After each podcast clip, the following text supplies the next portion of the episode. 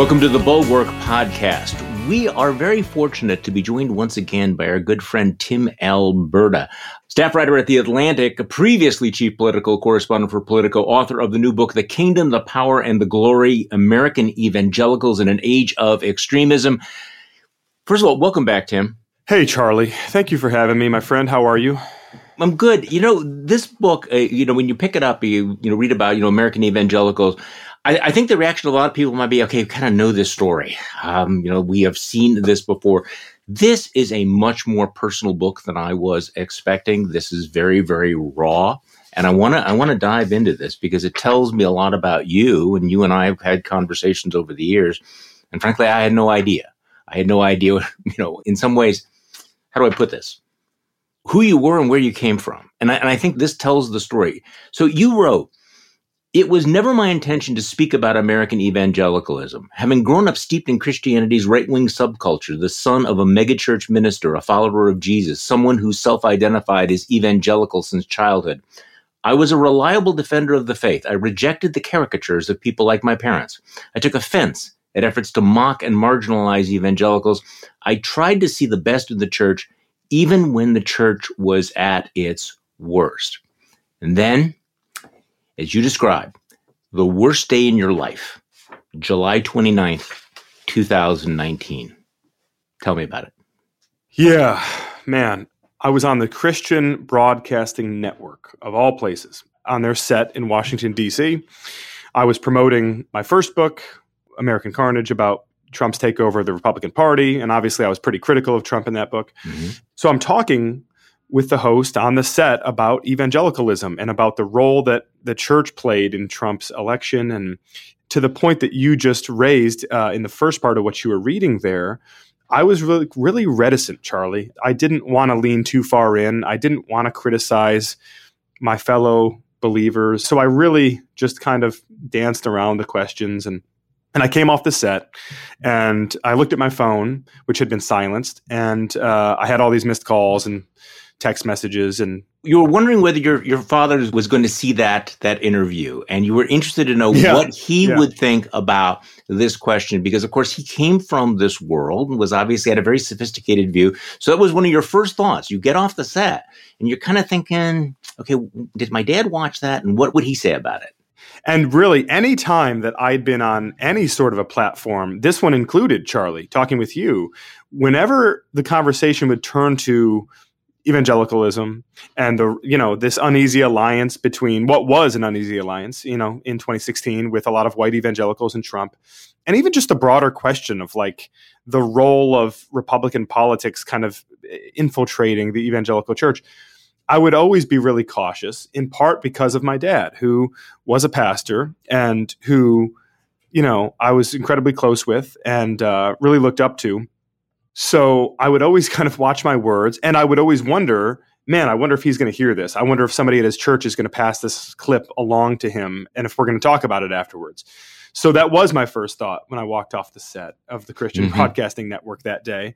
And then I looked down at my phone and I have all these missed calls and texts. And um, it turns out that my dad had a massive heart attack and was dead. And uh, there was nothing the doctors could do for him.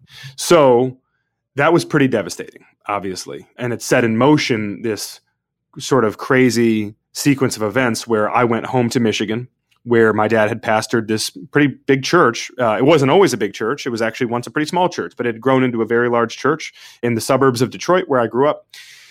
And that church was my home. It was my community. I'd been a part of it you know, my, my whole life. Mm-hmm. And at the funeral, because I've been promoting this book recently, because I've been in the crosshairs of right wing media for my criticisms of Trump, I had people confronting me and wanting to argue about politics, you know, while dad's in a casket over here. And it got to the point where it wasn't just like some good natured ribbing or like a little bit of like, oh, you know, you, you guys in the media. No, like it was pretty, like there were a couple of like pretty cold, ugly confrontations that left me stunned. At your father's funeral. Uh, well, at the wake, at the at the visitation. Well, and you you tell the story, which I've actually talked about on on this podcast, of the note that somebody had left at the church that, you know, afterwards, when you tell the story, you're back home, the church ladies are serving everybody, and you're having that kind of warm glow of saying, this is what the church is about. These loving people coming together. This is the community. And then somebody, one of the church ladies hands you a letter that someone had left for you at the church. What was the letter? Yeah. And Charlie, just to really set the scene, this is right after we've buried my dad. Right. So you're numbed. I mean, it's it's hard. I think. Oh, it's yeah, yeah, it's the worst, right? And and the day before was all of this craziness at the visitation with these people getting in my face. And so then the next day at the funeral, I give the eulogy, and I kind of I rebuked these people and sort of said like, "What are we doing here?" I tried to be gentle about it, but I don't think it was probably very gentle. You I took a shot at Limbaugh. Yeah, because a lot of them, you know, Rush had been ripping me on his show, and so a lot of them were like mm-hmm. bringing. So I took Rush Limbaugh's name in vain in my eulogy, and I said, like, really, like Rush Limbaugh, like that's what you want to argue with me about at my dad's, you know. So then we bury mm-hmm. him at the cemetery, and we come back home, and one of these church ladies hands me this note, and I thought, Charlie, I swear, I really did. I, I thought that it was just a condolence card, right? Because what else would you get when you just buried your dad? What uh, else would you write? Yes. Uh, well, it turns out it was a note. It was more like a screed from a member of the congregation who was actually a longtime elder in the church, friend of the family, somebody I'd known since I was a little boy. And he just let me have it. He said I was a part of the deep state. Basically, he said I was a traitor, that I was betraying God's ordained leader of this country, undermining Donald Trump, and that I should be ashamed of myself. He also told me that it was not too late to be forgiven, that if I used my journalism skills to investigate the deep state, that I would be forgiven. Now, this is somebody you'd known for a long time. This is not just some random guy, right? not a not a random guy. No, not a random guy. I mean, somebody who like you know, would have been in the inner circle with my dad, like a longtime family friend. Okay. And so you read this note, you pass it to your wife. Yeah. Who's the calm, collected one in the family. And my wife reads it. And mind you, Charlie, she had urged me not to say anything in my eulogy about the unpleasantness of the day before. She had like really, you know, didn't want me mm-hmm. to make things worse.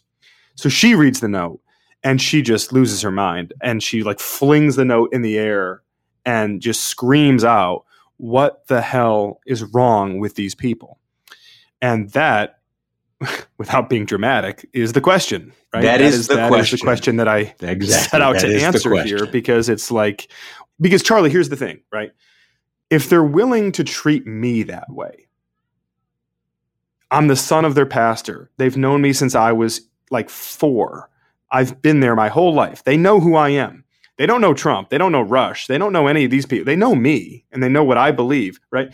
If they're willing to treat me that way on the occasion of my dad's funeral, then how are they treating the rest of the world? How are they treating their neighbor, right? Like, can you love your neighbor if you're treating your pastor's son like that when he's grieving his father's death? I, you know, my hunch is probably not. And so, yeah, what the hell is wrong with these people was sort of a, a call to action for me, even though I didn't immediately realize it.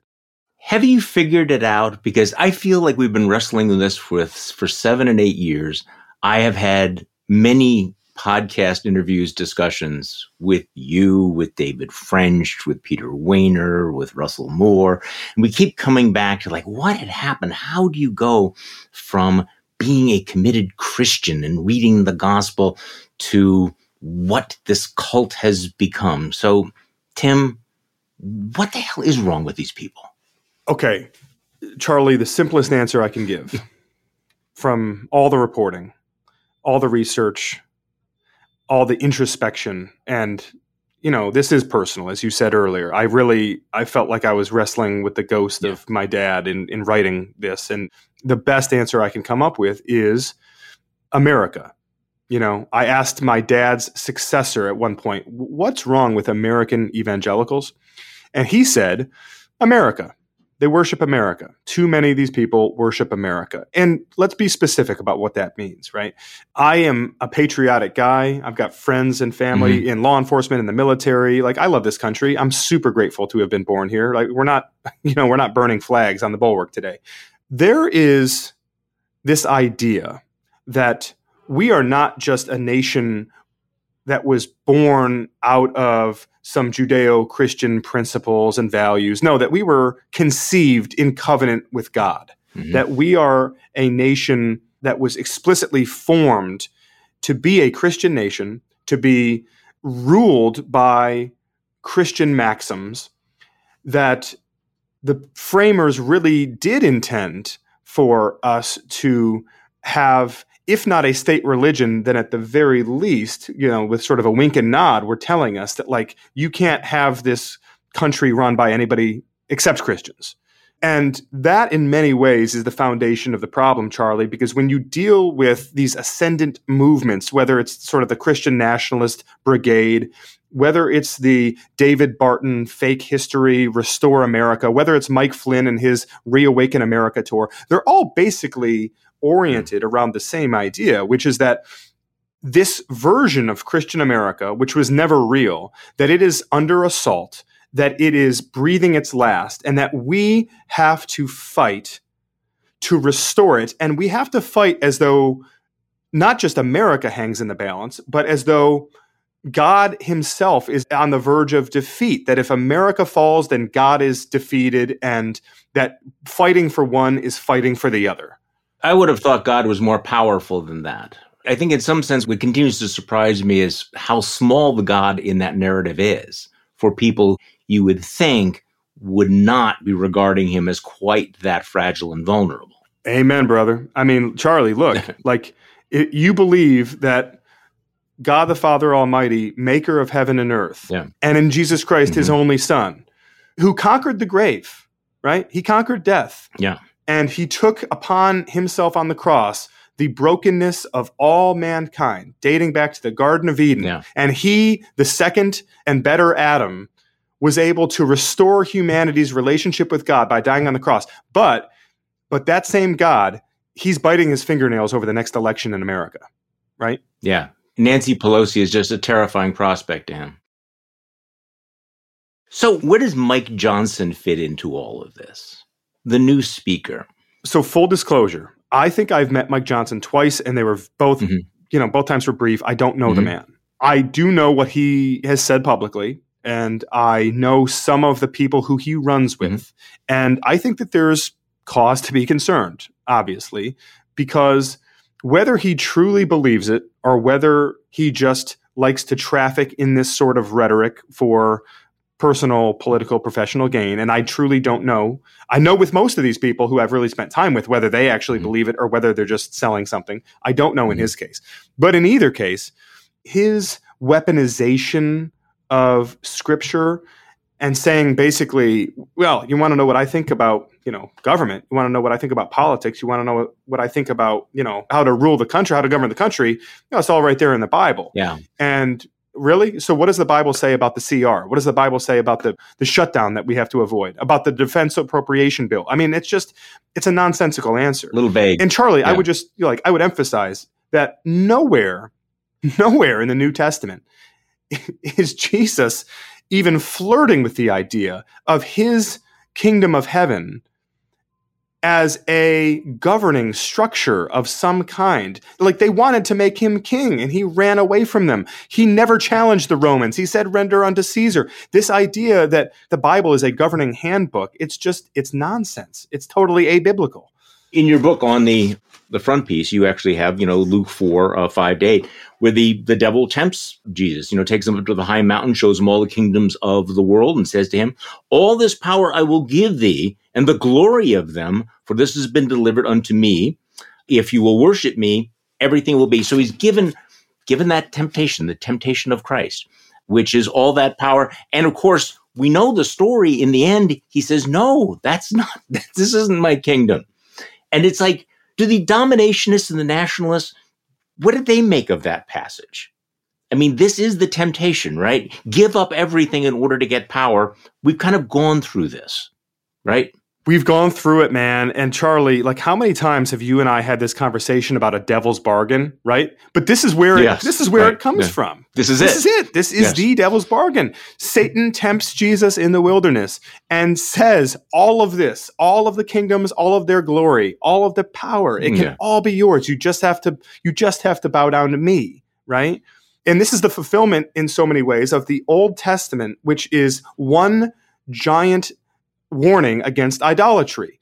G- Israel falls out of covenant with God mm-hmm. because of idolatry, because they constantly want to pursue the idols of this earth and the gods of this earth rather than following their true God, Yahweh. And so here's Satan tempting Jesus with this. Not only does Jesus reject him, but he, he tells him, he says, Get behind me, Satan. Yes. Now, the reason that's so important, Charlie, is later on in the New Testament, Peter, who we, you know, St. Peter, in many ways the most important disciple and someone who means so much to me personally in his writings. Mm. Peter, when Jesus tells them for the first time what the plan is, that he's going to be handed over to the authorities, he's going to be crucified, he's going to be executed by the state. Peter rebukes Jesus and says, no, no, no, no. You mm-hmm. can't be. What are you talking about? Don't talk like that. You're being a defeatist. Don't you know that you're the Messiah? Don't you know that you're yeah. here to slaughter mm-hmm. all the Romans? Don't you know that you're here to rule with an iron fist, that you're going to be this great military leader? And do you know what Jesus says to Peter? Get behind me, Satan. He uses the exact same phrase with Peter, his disciple who he loves. The same temptation. Same mm-hmm. temptation. So, Charlie, none of this is new, man. It's like and in some sense, I feel like I'm taking crazy pills that we even have to have this conversation. The evolution of all of this, because clearly the idea that, that America is a covenant nation, this has been around a long time. The fact that America is, is uniquely blessed by God, not a tremendously controversial idea in evangelical circles, but it feels like it's taken this turn that, that you're describing here. I remember when the Christian right was starting to become more active, it felt like it was on the defensive, that it felt like that the culture war was coming to it. And one of the things up until like it felt like just a few minutes ago that they were clinging to was don't tread on us. We don't want the state telling us what to do. And clinging to and emphasizing the idea of religious freedom and religious liberty, actually using the separation of church and state to carve out a zone that the state could not interfere, couldn't take away their rights when did it transition from leave us alone, religious liberty, to religious domination? Because the idea that we are a Christian nation in one context is not controversial. The idea that you are describing, that we are a Christian nation that needs to be governed by Christian doctrine, strikes me as something that was a very much a fringe minority attitude up until recently? Or is it just like this wasn't on our radar screen? You know, the pre existing condition versus the what has actually changed? No, it's, I mean, it's a really good question. And one of the real differences is exactly what you said. It has moved from a defensive fight to an offensive fight. And in some ways, that's almost epitomized by this relationship with Trump. Not that I want to spend a lot of time on Trump, but I think in some sense, Trump went from like protector figure, right, right, right, someone who could defend them from you know the barbarians are at the gates, yeah. and we need a barbarian to fight right. back. He was he was Cyrus. Yeah. yeah, he was Cyrus exactly. To now, it's this. You know, when Trump says, "I'm going to be your retribution," Charlie, like when he's using this language in context of speaking to evangelicals, like you see the heads nodding and it's resonating in an entirely different way. You know, the persecution complex thing is very real. You and I have talked about this a little bit before, but I also think that helps to justify the offensive fight that well right right and by right. the way again gosh i hate to bring this back to trump but when people say well what about these indictments right then you know doesn't that and it's like no no no the indictments only help him with a lot of these folks because it's that same persecution complex, right? They're coming after us. First, they have to get through him, which is what he says all the time. So, really, you know, this is a part of the persecution. And in some sense, Charlie, that idea of being persecuted, it creates a permission structure to not only say things, do things that you would never do otherwise, but to sort of go on the offensive, you know, turning the other cheek, as Don Jr. said a couple of years ago, like turning the other cheek, where has that ever gotten us? Yes, you know, exactly. and it's like, that's a pretty good window into the thinking right there. As you pointed out, I mean, there's this the low simmering schism in the church that's been there for a very, very long time between the Christians who want this transcendent experience and who don't want the church fighting the culture war versus the more you know militant approach. And again i want to talk about this transition. So you're right in the last five or six years though that's really bubbled up. I mean so was trump covid george floyd. What's happened in the last five years to take the simmering schism and to make it so toxic? So charlie i really think two things. Number one just to preface, we might be living through what some people are referring to as a 500 year moment for Christianity. Oh, really? These schisms, this realignment, this infighting in the church, you know, do the math, go back 500 years, we're talking about the Reformation, right? So when people say that this is a 500 year moment for Christianity, that's quite a statement.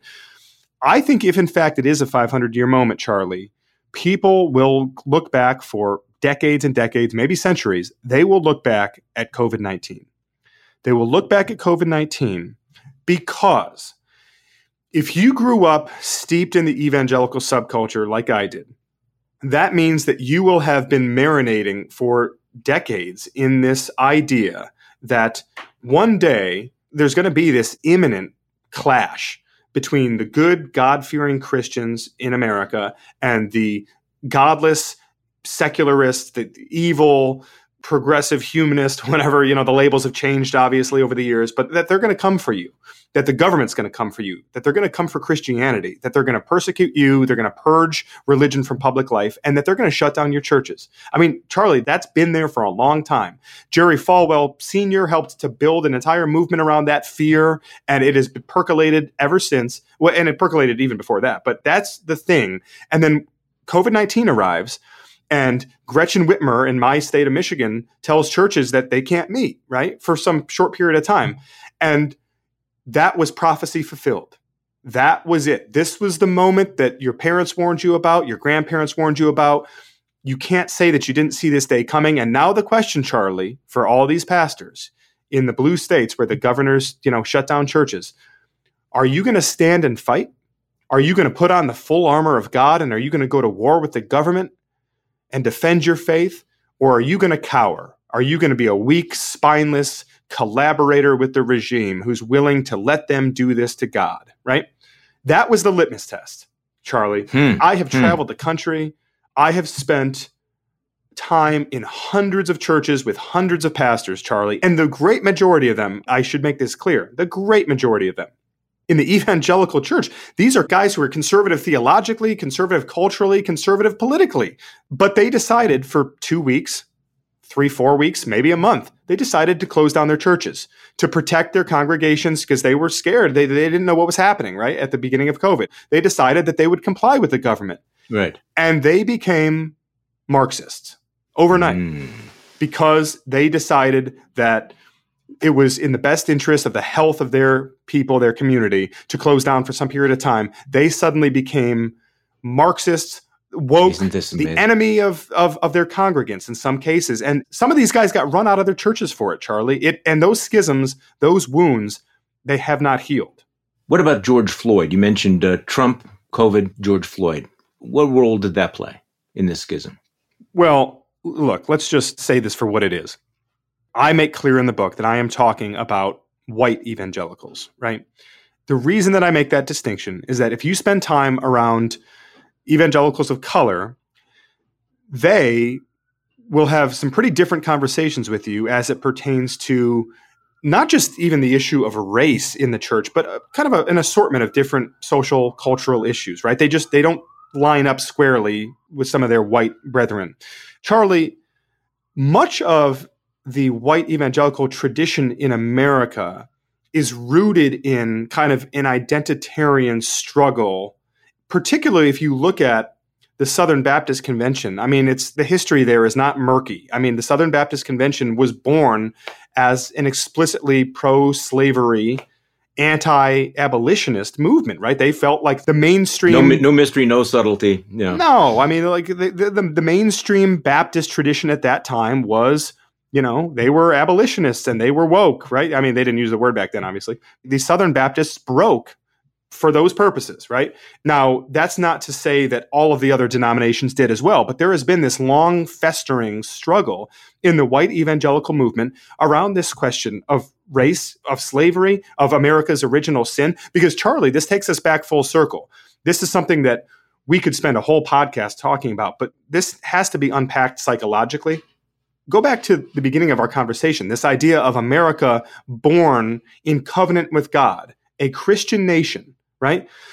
Squaring this idea of a Christian nation born in covenant with the Almighty, and yet also a nation that trafficked human beings and that owed much of its early material wealth and commercial successes and, and financial growth to the industry of, of chattel slavery that's really difficult to reconcile those two things. And so for a lot of white evangelicals, that's been kind of a, a no fly zone. They don't really want to go there. They don't want to have those conversations. So when George Floyd is is murdered and you have this summer of racial unrest, it's like ripping the band-aid off of this wound that's been oozing inside the church for generations and there was there was just no way to put it back on. Because, I mean, you also can't tell the story of America's redemption on race without talking about the role of the Christian church in the abolitionist movement, in the yes. civil rights movement. So, I mean, yes. there is that completely, I mean, you want to talk about a split screen. You know, Martin Luther King, the, the, just the role in the 1960s, the abolition of slavery in Britain, um, being led by people like Wilberforce. I mean, this is a deeply, deeply Christian movement. So imagine that most of your interviews have focused on Donald Trump and Trumpism and everything, which you know I, I think is, is, is a hugely important issue. But I am fascinated by all of your reporting in this book about the other really extraordinary story. You mentioned Jerry Falwell Sr., you know, who raised millions of dollars for the moral majority and created Liberty University. And it's one of those almost classic cartoonish stories about how, you know, the, the mission becomes the racket at a certain point. You know, you tell the story, he buys his private jet, he flies all over the world, telling people the end was near, you know, that, that America was, was under siege. But Liberty University is really an incredible story. And it's one of those stories that it almost defies the scriptwriter's ability to say, okay, let's make a story of this evangelical Christian thing that just goes horribly off the rails. And of course, the fall of Jerry Jr. is pretty spectacular and very telling, isn't it? Yeah, and tragic, right? Charlie, this is the thing. I spend 25,000 words over the course of two chapters, one at the beginning of the book, one at the very end of the book, detailing kind of the rise and, and fall of the Falwells and of Liberty. And this is a tragic story in a lot of ways.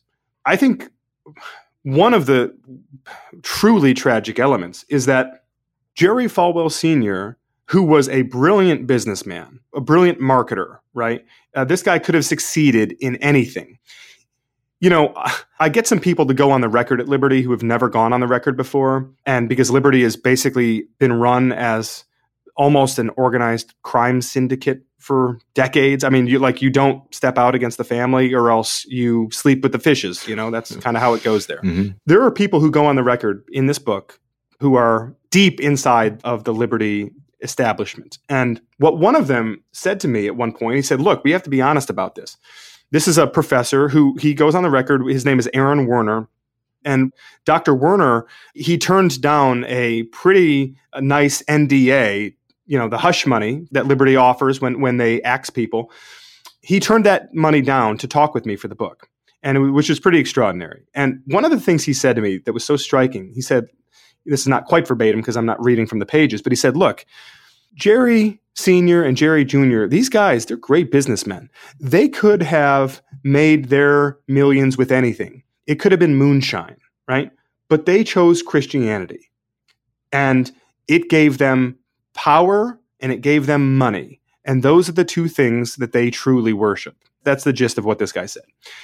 And, you know, when you trace this long arc at Liberty University, as I do in the book, to the founding of the school, Jerry Falwell Sr. recognizing that his megachurch there in Lynchburg, that it wasn't enough, that they needed a parallel institution. So he's got this school, this little Baptist school, Lynchburg Baptist College. And At the time of the bicentennial in 1976, he decides, you know what, we're going to rebrand it. It's going to be Liberty University. The colors, they used to have Green Bay Packer colors, Charlie, green and gold, and they change it to red, white, and blue.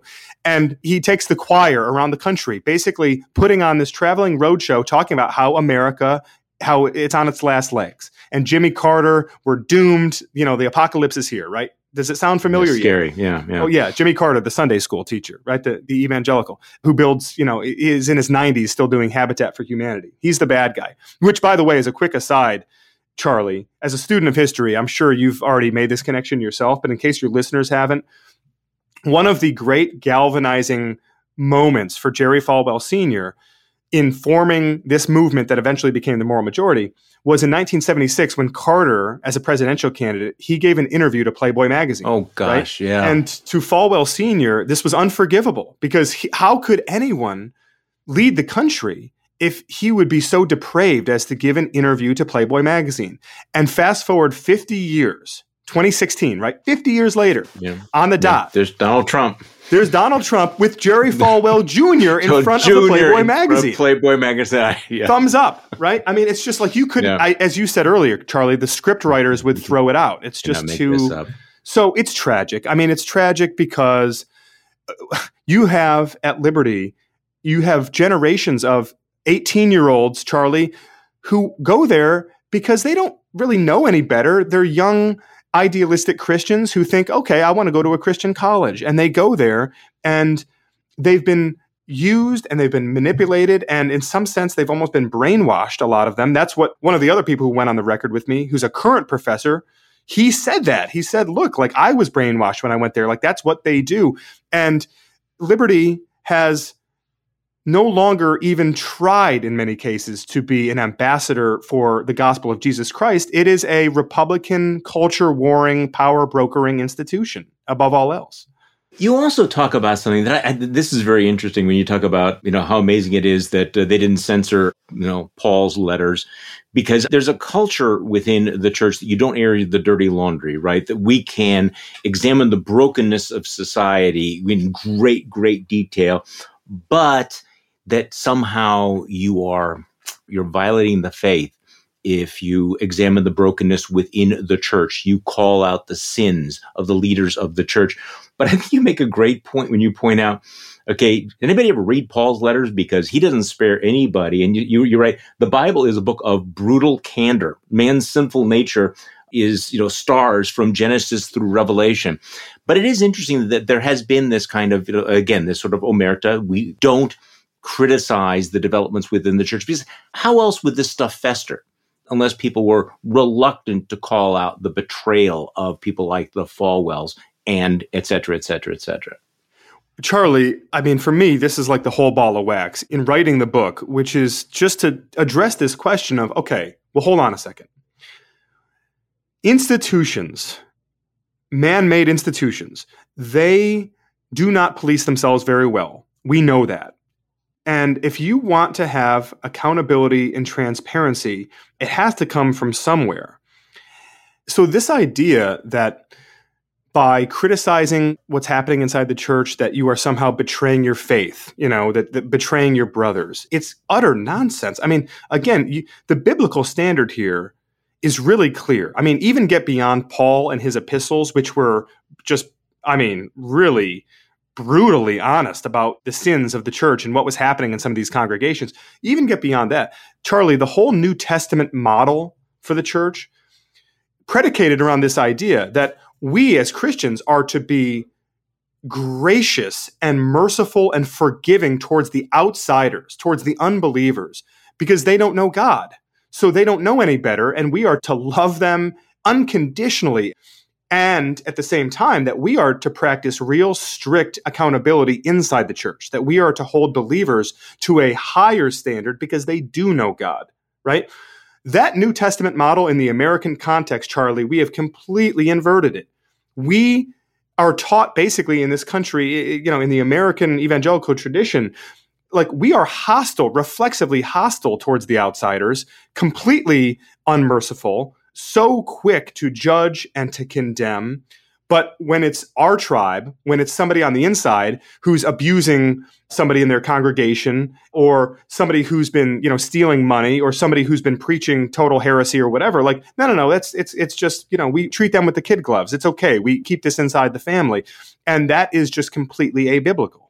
Let's end with a warning and a little bit of hope. A second Trump term.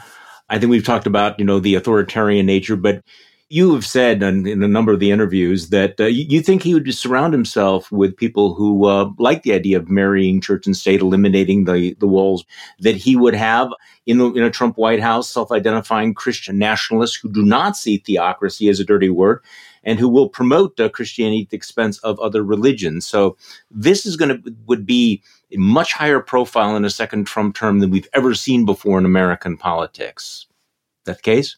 Yeah, totally fair. Totally fair. And Charlie, just a few weeks ago, this is how desensitized we've become. But Donald Trump said when he was campaigning in New Hampshire, he floated this idea of a religious litmus test on migrants coming to America that if you're not a Christian, maybe we won't let you in anymore. I mean, that is a, a spectacularly stunning thing for a candidate for president to say, and we, we we don't even bat an eye anymore. It doesn't even make the list of the top thirty most outrageous things he said. it doesn't. It doesn't even crack the top. Yeah, the top 100, right? And yet, here's Donald Trump basically flirting with if you want to look at, you know, what is the entry point to Christian nationalism or what is the entry point to state religion or maybe even one day what does the entry point to theocracy look like? It probably looks a little something like this. I mean, we should be taking this seriously. Okay, so the hopeful note. You are seeing new congregations, though, springing up who are looking at this and thinking we have a different way. That so you see some hopeful signs uh, with younger conservatives and younger families looking for something different from the church.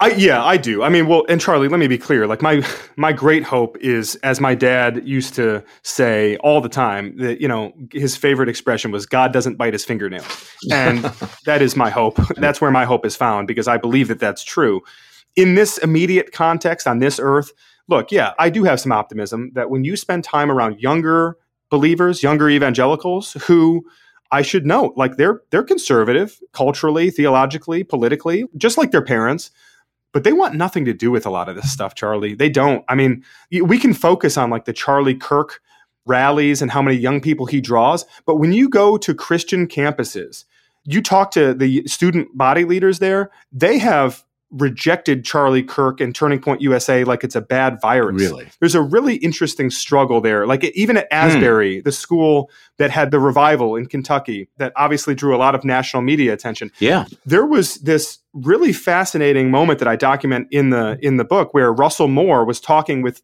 leaders at Asbury and they told him that Tucker Carlson his show had tried to come and set up to shoot and do a live segment from the campus of Asbury. And the student leaders were like, nope, not going to happen. You are not going to hijack this moment of spiritual revival for us for your culture war, electioneering, dominate the country purposes. It's just not going to happen. So that is something, Charlie, that does give me real optimism that the children of the moral majority have seen through the facade of the moral majority, and they really want to do this differently. The book is The Kingdom, the Power, and the Glory American Evangelicals in an Age of Extremism by Tim Alberta, the New York Times bestselling author of American Carnage. This is a massive bestseller. It is a must read. Tim, thank you so much uh, for joining us on the Bulwark podcast, and best of luck on the book. Charlie, I appreciate you a lot, man. Thanks a lot for having me. And thank you all for listening to this weekend's Bulwark podcast. I'm Charlie Sykes. We will be back on Monday and we'll do this all over again.